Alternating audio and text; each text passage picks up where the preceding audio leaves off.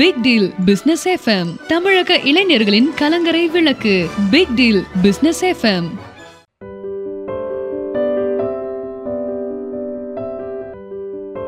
உங்கள் big deal business FM வணிக வானொலியில் ஆதிநாத மகரிஷியுடன் பிக் டீல் பிசினஸ் FM நிர்வாக இயக்குனர் டிவைன் ரவி அவர்கள் கலகலப்பாகவும் பரபரப்பாகவும் சந்தித்து உரையாடும் மாறுபட்ட நிகழ்ச்சி சாகா கலை பாகம் 2. வணக்கம் நேயர்களே, பிக் டீல் பிசினஸ் FM நேயர்களுக்கு ஆதிநாத மகரிஷியின் 2ஆம் பாகம். இன்னைக்கு நம்ம மகரிஷியோட தொடர்புல இருக்கிறோம். அவருக்கு நம்ம ஒரு பலத்த வரவேற்பு கொடுத்துடலாம். ஐயா வணக்கம். பிக் டீல் பிசினஸ் FM நேயர்களுக்கும் இதை வழங்கி கொண்டிருக்கும் டிவைன் ரவி அவர்களுக்கும் என்னுடைய ஆத்மார்த்தமான நல்லாசிகளும் அன்பான வணக்கமும். தங்களுடைய வரவேற்புக்கு மிக்க நன்றி ஐயா. ரொம்ப நன்றிங்க ஐயா. அதாவது உங்களுடைய ஒரு நிகழ்ச்சியும் நம்ம பிக் டீல் பிசினஸ் FM நேயர்கள் கொண்டாட்டமா இருக்கு. அதாவது தீபாவளி வருஷத்துக்கு ஒரு வர்ற மாதிரி இன்னைக்கு உங்களுடைய இன்டர்வியூ, உங்களோட செய்தி, உங்களுடைய ஏதோ மெசேஜ் சாமி சொல்ல போறாங்க அப்படிங்கிற ஒரு சந்தோஷம், மகிழ்ச்சி, ஏதோ எல்லாமே அடைஞ்ச மாதிரி ஒரு திருப்தியில இருக்காங்க நம்ம நேயர்கள் பூராமே. இதை கேட்டுக்கொண்ட உலக தமிழ் நேயர்கள் அனைவரும் மிக கொண்டாட்டத்தில் இருக்காங்க. இன்னைக்கு நம்ம 2ஆம் பாகம் நிகழ்ச்சி ஆரம்பிக்கிறோம். ரொம்ப சந்தோஷம். ஒரு முக்கியமான விஷயத்த சொல்லிடுறேன். இறைவன் நேரடியா எதுவும் செய்ய மாட்டாரு, மனிதன் மூலமா தான் செய்வாரு. உங்களுக்கு அந்த வாய்ப்பை ஏற்படுத்தி உங்கள் மூலமாக ஆண்டவன் விளையாண்டுகிட்டு இருக்கான். இந்த உலகத்தில் இருக்கிற ஆன்மீக அறியாமையில மூழ்கி கஷ்டப்பட்டு இருக்கிற மனிதர்களுக்கு நீங்க ஒரு விடியலாக வந்திருக்கீங்க. உங்களுடைய பரிபூர்ண நல்லாசியில் தாங்கள் செய்யக்கூடிய அனைத்து காரியங்களும் வெற்றி பெற வாழ்த்துகிறேன். நன்றி. என் மூலமாக அப்படின்னு சொல்லியிருக்கீங்க. என் மூலமாக இல்ல, என்னை சார்ந்த என்னுடைய big deal business FM technical team சார்பாகவும் இதை பார்த்துட்டு இருக்க எத்தனையோ தமிழ் நெஞ்சங்கள், உலக தமிழ் நெஞ்சங்கள், நண்பர்கள் அனைத்து சார்பாகவும் உங்களை பேட்டி எடுக்க, உங்களை இந்த நம்ம அரங்கத்துக்கு வரவேற்று கொடுத்த எல்லாம் வல்ல இயற்கை சக்திக்கும் குரு சக்திக்கும் உங்களை பணிவோடு வணங்கி இந்த இன்டர்வியூ சாகாக்கலை என்கிற அற்புதமான இந்த விஷயத்த 2ஆம் பாகத்தை நீங்க என்ன சொல்ல போறீங்கன்னு நம்ம நேயர்கள் காத்துட்டு இருக்கிறாங்க ஐயா. இந்த சாகா கலை அப்படிங்கிற ஒரு விஷயத்த 2ஆம் பாகத்துல நம்ம இருக்கிறோம். இப்போ இதை வச்சு நம்ம வாழ்க்கையில நம்ம உடல் நலத்தை பேணி காத்துக்க முடியுமா? தொழில் வளத்தை டெவலப் பண்ண முடியுமா? மாணவ மாணவிகள் படிப்பை ஒரு இது பண்ணிக்க முடியுமா? இந்த தடைகளை முற்றிலுமா தகர்த்தெறிந்து நம்ம செயல்பட முடியுமா என்கிற விஷயத்த நீங்க நம்ம நேயர்களுக்கு சொல்லலாங்க ஐயா. ரொம்ப சந்தோஷம். எத்தனை கேள்வி கேட்க முடியுமோ எல்லாம் கேட்டுட்டீங்களா? அவ்வளவுதானா? இல்ல இனி இருக்குங்கய்யா. உங்ககிட்ட எத்தனை இருந்தாலும் கேட்டுக்கிட்டே இருக்கணும் போல இருக்கு. சொல்லுங்க. கேளுங்க கேளுங்க, கேட்டுக்கிட்டே இருங்க. இப்ப முதல் கேள்வி ஆரோக்கியத்தை பத்தியா? ஆமாங்க ஐயா. மனிதனாக பிறந்தவர்களுக்கு ஆரோக்கியமாக இருப்பது பிராணசக்தி. சூப்பருங்கய்யா. பிராணசக்தி அப்படிங்கிறது நமக்கு உள்முகமா செயல்படுறது இருக்கு, வெளிமுகமா செயல்படுறதுன்னு இருக்கு. சரிங்கய்யா. பிராணசக்தி இப்ப வெளிமுகமா தான் எல்லாரும் செயல்படுற மாதிரி வச்சுக்கிட்டு ஓடிட்டு இருக்கு. ஆமாங்க. உள்முக பிராணாயாமங்கிறத மனிதர்கள் யாரும் கண்டுகொள்ளவில்லை. யோகக்கலை, யோக சாஸ்திரம் இருந்தும் கூட சரிங்க, உள்முக பிராணாயாமத்தின் ரகசியத்தை தெரிந்தவர்கள் வெகு சிலரே.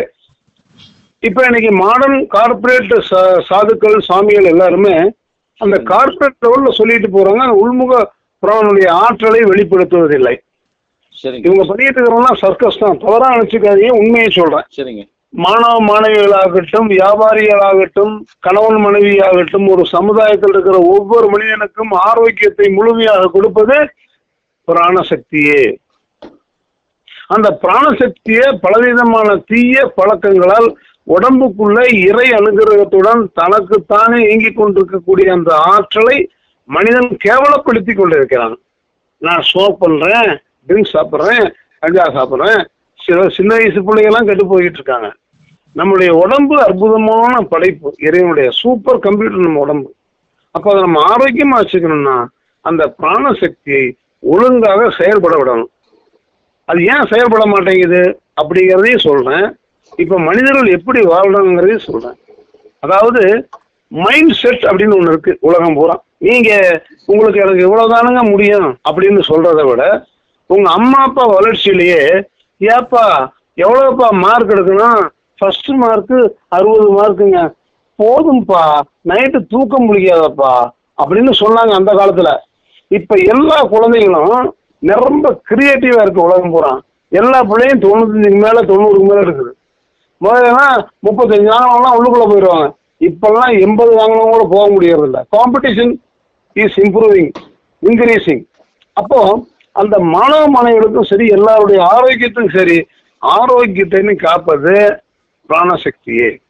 அந்த பிராணசக்தியினுடைய இயக்கத்தை தெரிஞ்சு அந்த மைண்ட் செட்டுன்னு இருக்குல்லவா, நமக்கு விதைக்கப்பட்ட தவறான கருத்து தான் மைண்ட் செட் என்று பெயர். உங்களை சுற்றி உள்ளவர்கள், நண்பர்கள், உற்றார் உறவினர்கள், உங்கள் சொந்த பந்தங்கள், இன்க்ளூடிங் யுவர் பேரண்ட்ஸ், அவர்கள் எல்லாமே இந்த மாதிரி தாழ்வு மனப்பான்மையை விதைக்கிறாங்களே, அதுதான் மைண்ட் செட். ஒன்னால செய்ய முடியாது அப்படின்னு சொல்லி அதை அப்படியே கேட்டு வாழ்ந்துட்டு இருக்கிற மனித கூட்டம் தான் ஜாஸ்தியா இருக்கு. அதுல கோடியில ஒரு 10 பேர் தான் முடியாதுன்னு சொல்லிட்டு எல்லாம் முடிச்சு காட்டுறையா அப்படின்னு போவாங்க. அதுக்கு நிறைய வில் பவர் தேவைப்படுது. நம்ம என்ன சொல்லி தரோம் அப்படின்னா, you are all living in your own mind set created by your parents, friends and relations.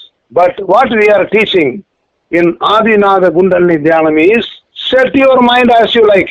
Mind set என்பது உங்களை இயக்கி கொண்டிருக்கக்கூடிய தவறான வழிகாட்டுதல். அந்த மைண்டை நீங்க செட் பண்ணுங்கிறேன். அதுக்கு என்ன தெரியணும்? மனசு என்னன்னு தெரிஞ்சாதானே நீங்க மைண்டை செட் பண்ண முடியும்.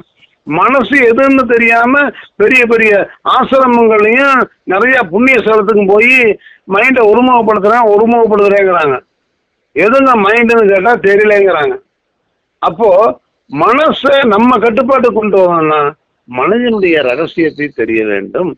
அந்த ரகசியத்தை வெளிப்படுத்துகிறோம். மனதோட ரகசியத்தை வெளிப்படுத்தும் போது உங்களுக்குள்ள அந்த உள்முக பிராணாயாமம் எப்படி செயல்படுகிறது என்பதை உணர வைக்கிறோம்.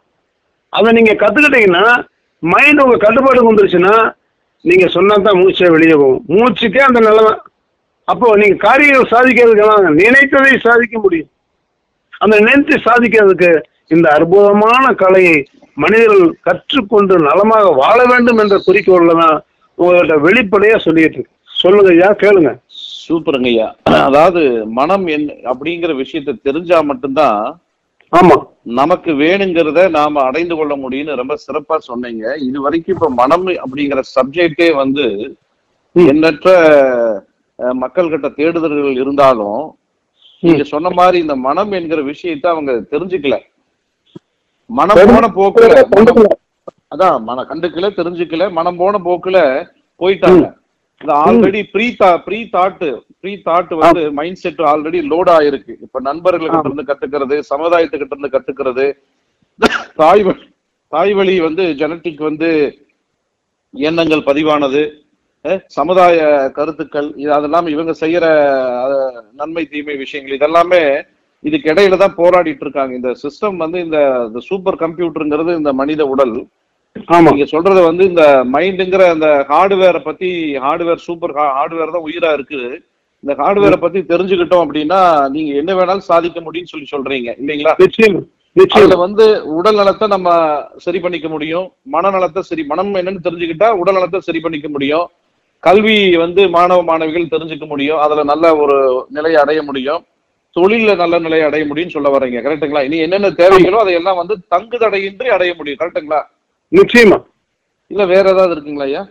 இல்ல, அதாவது இன்னும் கொஞ்சம் டீப்பா எடுத்து சொல்லணும்னு கேட்டா, பலவிதமான தாறுமாற என்ன நிலைகள் மனிதனை மைண்ட் செட் பண்ணிக்கிட்டு இருக்கு. இவன் தோத்து போயிட்டான், நானும் தோத்து போயிட்டேன், நான் செஞ்சு பாலா போயிட்டேன், கஷ்டப்பட்டேன், இன்னும் அவ்வளவுதான், நான் வாழ்க்கையை சேர மாட்டேன் அப்படின்னு நினைக்கிறவங்க எக்கச்சக்கமான உதாரணம். தோல்வி அடைந்தவனுக்கு எல்லாமே தோல்வியாக தெரியும், வெற்றி பெற்றவனுக்கு எல்லாமே வெற்றியா தெரியும்.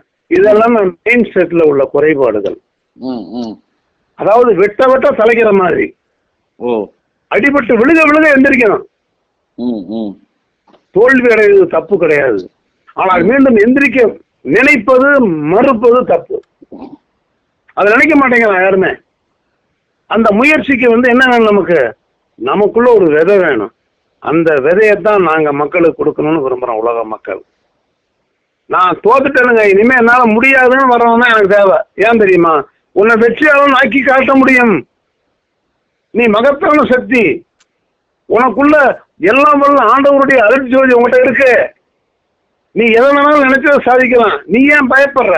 பயமும் சந்தேகமும் மைண்ட் செட்டுக்கு ரத்தம் சக்தி ஊட்டக்கூடியது. அந்த பயம் சந்தேகத்தை தூக்கி எறிஞ்சிட்டு அந்த பிராணசக்தியை பிடிச்சிட்டீங்கன்னா அந்த பிராணசக்தி உங்களுடைய மூளையில முழுமையாக செலுத்தும் பொழுது, அது செயல்படும் பொழுது உங்க மூளை புத்துணர்ச்சி பெறும். அதுக்குதான் ஸ்மார்ட் பிரெயின் என்று பெயர். மற்ற ட்ரிங்க்ஸ் சாப்பிட்றதுனால, குளுக்கோஸ் சாப்பிட்றதுனால, மற்ற ஏதாவது உங்களை மறக்கிற மாதிரி ஏதாவது மருந்து சாப்பிட்றதுனால உங்களுக்கு அதெல்லாம் வராது. ஆகவே இந்த ரகசியத்தை தெரிந்து கொண்டால் இந்த உலகத்தில் உங்கள் வாழ்க்கையை அழகாக அமைத்துக் கொள்ளலாம், ஆரோக்கியமாக வாழலாம். கல்வியிலும் சமுதாயத்திலும் உங்களுடைய தனிப்பட்ட வாழ்க்கையிலும் உங்கள் குடும்பத்திலும் எல்லோருமே ஆரோக்கியமாக, நலமாக, வளமாக வாழ முடியும் என்பதுதான் நமது கருத்து. சூப்பருங்க, அருமையா சொன்னீங்க. இப்போ என்னன்னா, ஒரு சின்ன விஷயம் நடக்கலைன்னா கூட இப்ப இருக்கிற சில பேர் என்ன பண்றாங்க, மனம் உடைஞ்சிடுறாங்க. அதனாலதான் அந்த காலத்துல பெரியவங்க சொன்னாங்க, மனசு விட்டுறாதப்பா அப்படிங்கிற. அதாவது அவங்க எல்லாம் வந்து உணர்ந்து தெரிஞ்சு சொன்னாங்கன்னு நினைக்கிறேன் நான். கரெக்டுங்களா? அனுபவிச்சு சொன்னாங்க, அனுபவிச்சு சொன்னாங்க. சரியான வார்த்தை இது.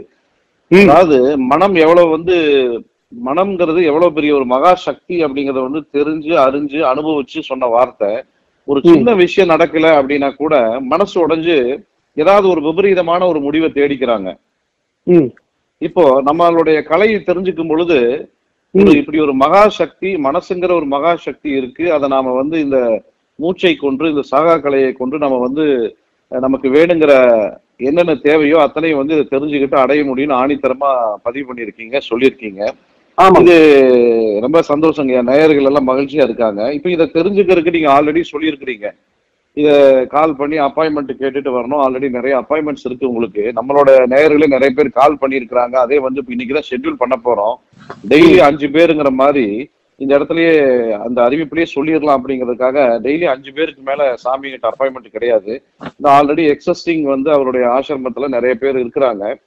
நம்மளுடைய பிக் டீல் பிசினஸ் எஃப்எம் பார்த்து கொண்டு இதை கேட்டுக்கொண்டிருக்கும் ஆதிநாத மகரிஷி நிகழ்ச்சி கேட்டுக்கொண்டிருக்கும் அனைத்து நேயர்களுக்கும் மக்களுக்கும் டெய்லி 5 பேருக்கு மேல மகரிஷி இப்போ அப்பாயின்மெண்ட் நம்ம கொடுக்கல. அது டே பை டே வந்து இன்க்ரீஸ் பண்றது கேட்டுட்டு இருக்கோம். இப்போ நிறைய பேர் அப்பாயின்மெண்ட்ல இருக்கிறாங்க. ஸோ இது திங்கட்கிழமையில இருந்து இந்த அப்பாயின்மெண்ட்ஸ் வந்து 5 பேருக்கா வந்து கொடுத்து எவ்வளவு சீக்கிரம் அனைவருக்கும் இந்த சாகா கலை என்ற மகரிஷியோட அறிவுரைகளும் ஆலோசனைகளும் கருத்துக்களும் அந்த பயிற்சி முறைகளும் வந்து கற்றுக் கொடுப்பாங்க. ஐயா, இப்போ இதை வந்து நீங்க இது எப்படி இந்த ஞானம் உங்களை பத்தி கொஞ்சம் சொல்லுங்க. இது எப்படி இந்த ஞானம் வந்தது? நீங்க இதுக்கு முன்னாடி என்ன பண்ணிட்டு இருந்தீங்க? இல்ல இது எப்படி இது கிடைச்சது? இது உங்க குருநாதர் யாருன்னு இந்த இடத்துல சொல்ல முடிஞ்சதுன்னா சொல்லுங்க. இது ஒரு லைன்ல சிம்பிளா எல்லாருக்கும் புரியுற மாதிரி, ஒரு பெருசா எலாபரேட்டா வேண்டாம், ஒரு சுருக்கமா ரத்தன சுருக்கமா சொல்லுங்கய்யா உங்களை பற்றி. எனது பெயர் பெற்றோர் வைத்த பேர் பன்னீர்செல்வம். சூப்பருங்கய்யா, அருமை. தாயாருடைய சொந்த ஊர் பழனி. சூப்பருங்கய்யா.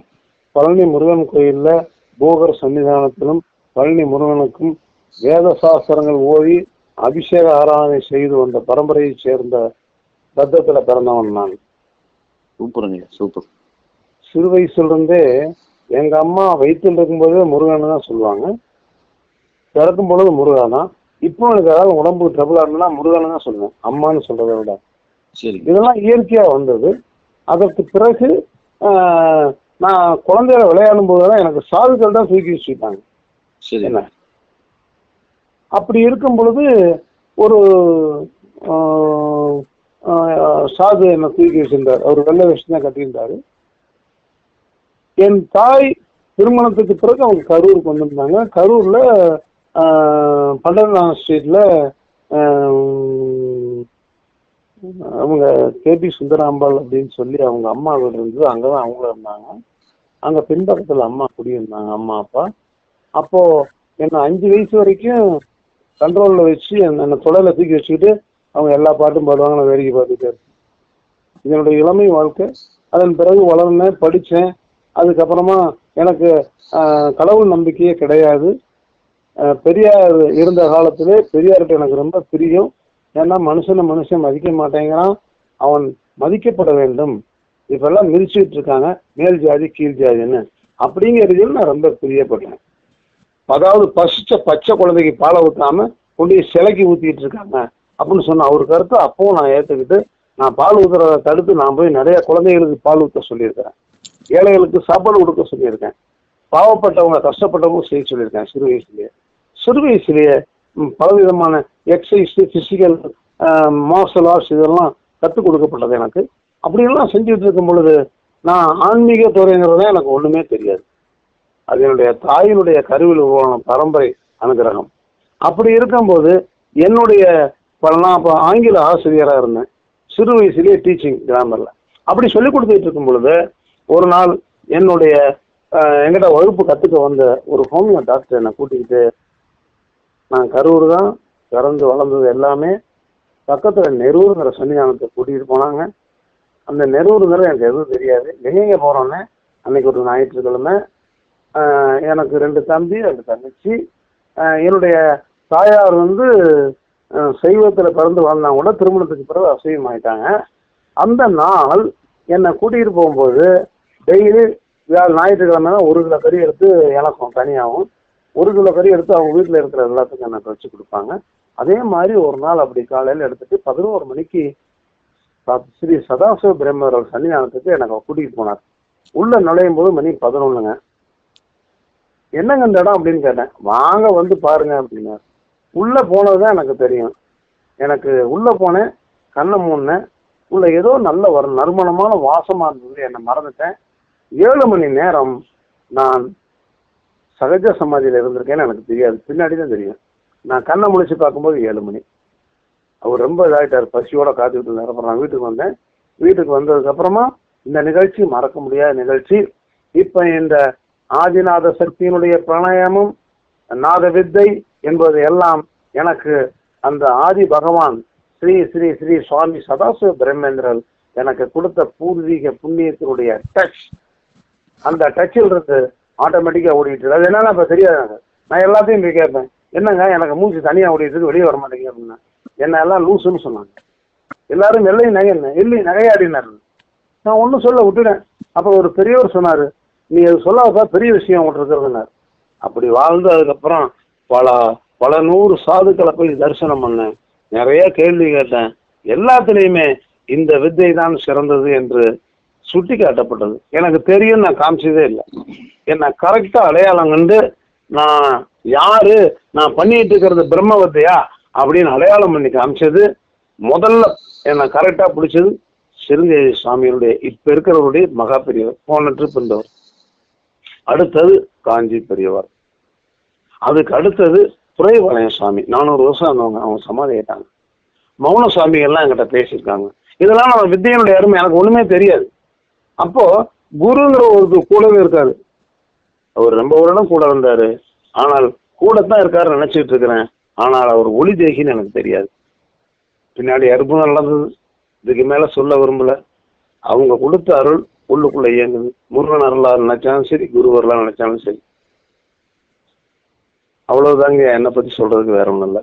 சூப்பருங்க ஐயா, ரொம்ப சிம்பிளாக முடிச்சுட்டீங்க. இவ்வளோ பெரிய விஷயத்த மிக சாதாரணமாக ஒரு 2-3 நிமிடங்கள்ல நீங்க பிறந்தது முதல் வாழ்ந்து அந்த வழிமுறையை எப்படி அடைஞ்சோம் அப்படிங்கிற ரொம்ப சுருக்கமாக ரத்தன சுருக்கமாக சொல்லிட்டீங்க. இது நம்ம நேயர்கள் கேட்டாங்க, இந்த ஆதிநாத மகரிஷி யாருங்கய்யா, இது மாதிரி ரொம்ப விஷயம் இதெல்லாம் எங்கேயுமே கேள்விப்பட்டதே இல்லை, இவ்வளோ அற்புதமான விஷயங்கள்லாம் சொல்கிறாங்க. எங்களுக்கு இந்த ஞான குரு, ஈனகுரு, மோனகுரு, கூணகுருங்கிறதே தெரியாது. நாங்கள் ஏதோ ஒரு வேஷ்டி, சாமி வேட்டி கட்டியிருந்தோம், நாங்கள் அதை குருன்னு நாங்கள் எடுத்துக்கிட்டு போய்கிட்டு இருந்தோம். நிறைய யோசனைகளை கேட்டுட்டு இருந்தோம். இப்போ வந்து ரொம்ப தெளிவாக தெளிஞ்ச நீரோடை மாதிரி எங்கள் விஷயம் வந்து ரொம்ப கிளியராக இருக்குது. மனம் எங்கே போகுதோ அங்கே புத்தி போகுது, மூச்சு போகுதுங்கிற விஷயமெல்லாம் எங்களுக்கு சுத்தமாக ஒன்றுமே புரியாது. இது வந்து ஐயா சொல்லிட்டாங்க. இந்த ஆதிநாத மகரிஷி யாருன்னு கேட்ட சில நேயர்களுக்கு இந்த 2ஆம் பாகம், சாகாக்கலை 2ஆம் பாகம் மூலிமா ஐயா வந்து அவங்கள பற்றி அறிமுகப்படுத்திட்டாங்க. ஸோ இப்போ உங்கள் சந்தேகங்கள் வந்து நிவர்த்தியாக இருக்கும். ஸோ அதனால் இந்த சாகாக்கலை என்பதை வந்து விஷயத்தை வந்து தெரிஞ்சுக்கிட்டு நம்ம பிக்டீல் பிஸ்னஸ் எஃப்எம் நேயர்கள் அனைவரும் ஐயாவை தொடர்பு கொண்டு உங்களுக்கு என்ன தேவையோ உடனடியாக, இன்னைக்கு என்ன பிரச்சனை இருக்கா, இல்லை பிரச்சனை இல்லை, எனக்கு இது நடக்கணும், எது வேணும் அப்படிங்கிற விஷயத்த, ஒரு விஷயம் 2 விஷயத்தை தேர்ந்தெடுத்துக்கிட்டு ஐயாவோட நம்ம பிக் டீல் பிஸ்னஸ் எஃப்எம் உடைய இப்போ தொலைபேசி எண்ணு நம்ம இப்போ கொடுக்குறோம். அதை பதிவு செய்துட்டு நம்மளுடைய இதை எஃப்எம் அணுகி ஐயாவோட அப்பாயின்மெண்ட் கேட்டு அதை நீங்கள் நீங்கள் சகல சௌபாக்கியங்களும் பெறணும்னு ஐயா ஆசீர்வாதம் பண்ணுவாங்க. அதை நீங்கள் கேட்டுக்கிட்டு உங்கள் வாழ்க்கையில் என்ன தேவையோ அதை அடைஞ்சு எல்லாருக்கும் வழிகாட்டியாக நீங்கள் இருக்கணும் அப்படிங்கிறது எங்களுடைய ஆசை. இப்போ ஐயா அவர்கள் இப்போ தொலைபேசி எண் கொடுப்பாங்க. ஐயா தொலைபேசி எண் கொடுத்துடலாங்களா? ஏதாவது நீங்கள் சொல்ல வேண்டியது இருக்குங்களா ஐயா மறுபடியும் நேயர்களுக்கு? இது மூலிமா நிறைய இருக்கு, இப்பதானே சொல்ல ஆரம்பிச்சிருக்கிறேன். சரி சரி, இப்ப இந்த ரெண்டாம் பாகம் ஒன்றாம் பாகத்திலேயே ஓரளவுக்கு தெளிவாயிட்டாங்க ஐயா. அதாவது மகரிஷி ஆதிநாத மகரிஷி கிட்ட எனக்கு என்ன வேணும், எனக்கு இது வேணும் அப்படிங்கிற மாதிரி ஒருத்தரும் இப்ப காத்துட்டு இருக்காங்க லைன்ல. நான் என் பொண்ணுக்கு திருமணம் ஆகல, இல்ல எனக்கு உடல்நிலை சரியில்லை, இல்ல எனக்கு என்ன பண்ணினாலும் ஒரு சிரமமாவே இருக்கு, இல்ல நான் பூர்வ ஜென்ம புண்ணியமா, இல்ல வாங்கிட்டு வந்த வரணா அப்படின்னு கேட்டதுக்கு உங்களோட கடந்த இன்டர்வியூக்கள்ல பதில் கொடுத்துருக்குறீங்க. ஐயாவோட அப்பாயின்மெண்ட்டை கேட்டு வாங்கிறதுக்கு உண்டான இதை இப்போ தயார் நிலையில் இருக்கிறாங்க. இப்போ அடுத்தடுத்து வரும் வாரங்கள்ல இனி ஐயா நிறைய விஷயங்கள் இருக்கு, அது மலை மாதிரி நிறைய விஷயங்கள் இருக்கு. குரு கிட்ட எதுவுமே இல்லை, ஒரு குரு நல்ல ஞான குரு நமக்கு கிடைச்சிருக்கிறாங்க. ஸோ அதை கரெக்டா பிடிச்சுக்கிட்டு அதை நமக்கு என்ன தேவையோ வாழ்க்கையில எல்லா வளமும் வர்றதுக்கு உண்டான அறிவுரைகளையும் ஆலோசனைகளையும் நடைமுறை சாத்தியங்களையும் பிராக்டிக்கலா நமக்கு வழி நடத்தி சொல்லுவாங்க. இப்போ அவங்க நம்பர் கொடுக்குறாங்க. நம்ம பிக் டீல் பிஸ்னஸ் எஃப்எம் உலக தமிழ் நேயர்கள் மற்றும் அனைத்து மக்களும் இதை குறிச்சு வச்சுக்கிட்டு அந்த நம்பர்ல அப்பாயின்மெண்ட் கேட்டுட்டு உங்களுக்கு உரிய அந்த என்ன தேவையோ அதை மட்டும் தெரிஞ்சுக்கிட்டு ஒன்னொன்னா தெரிஞ்சுக்கிட்டு நீங்க எல்லா வளமும் பெறணும்னு உங்களுக்கு இப்போ இந்த நம்பர் தர்றோம். அதை குறிச்சுக்கோங்க, 9655 19505. மீண்டும் சொல்றோம், 9655 19505. இப்போ நம்மளுடைய பிக் டீல் பிஸ்னஸ் எஃப்எம் நேயர்கள் சார்பா நம்ம அரங்கத்துக்கு இன்டர்வியூ அளித்த ஆதிநாத மகரிஷிக்கு நம்ம எல்லோரும் சார்பாகவும் நன்றிகளை சொல்லிக்குவோம். ஐயா நன்றிங்க ஐயா. மீண்டும் அடுத்த நிகழ்ச்சிகளை உங்களோட விரிவா அடுத்தடுத்த விஷயங்களை பத்தி பேசுவோம். நேயர்கள் சார்பா நன்றியும் வணக்கம் ஐயா. அனைவருக்கும் என்னுடைய அன்பான நல்லாசியில் உங்களுடைய காரிய சித்தியாக பரிபூர்ண அனுகிரகம் செய்து வாழ்த்துகிறேன். நல்லாசிகள் புரிகிறேன். வணக்கம்.